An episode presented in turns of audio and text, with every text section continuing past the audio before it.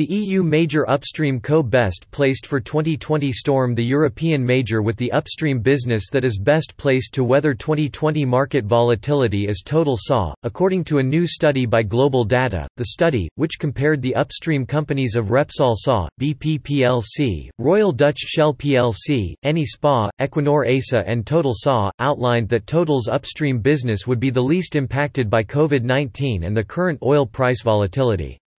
The upstream company was given an impact score of very low, which no other upstream company on the list achieved. Equinor's upstream business was judged to be the next least impacted, with an impact score of low, followed by Eni and Shell which received a joint average score, BP, which received an impact rating of high and Repsol, which received an impact rating of very high. GlobalData's impact rating took into account upstream cash flow sensitivity, reliance on pre-FID projects, 2020 capital expenditure cuts, 2020 exposure to the lower 48, 2019 debt-equity ratio, 2017 to 2019 reserve replacement ratio and 2019 reserve life. Our latest research indicates that Total's upstream business is well positioned to handle the market volatility and industry disruption this year. Daniel Rogers, upstream oil and gas analyst at Global Data, said in a company statement, this is due to the company's limited exposure to the U.S. shale business, strong exploration performance over the recent years and a comparably low debt to equity coming into 2020. He added, Rogers went on to say, however, that the entire peer group saw both revenue and debt deteriorate coming into 2020 and highlighted that the recent first quarter earnings from Shell and BP saw quarterly year-on-year revenue decline. Further pain is likely to continue into Q2 and we could see revenues dip to multi-year lows for the group. He added, to contact the author, email andreas.exarheas at rigzone.com.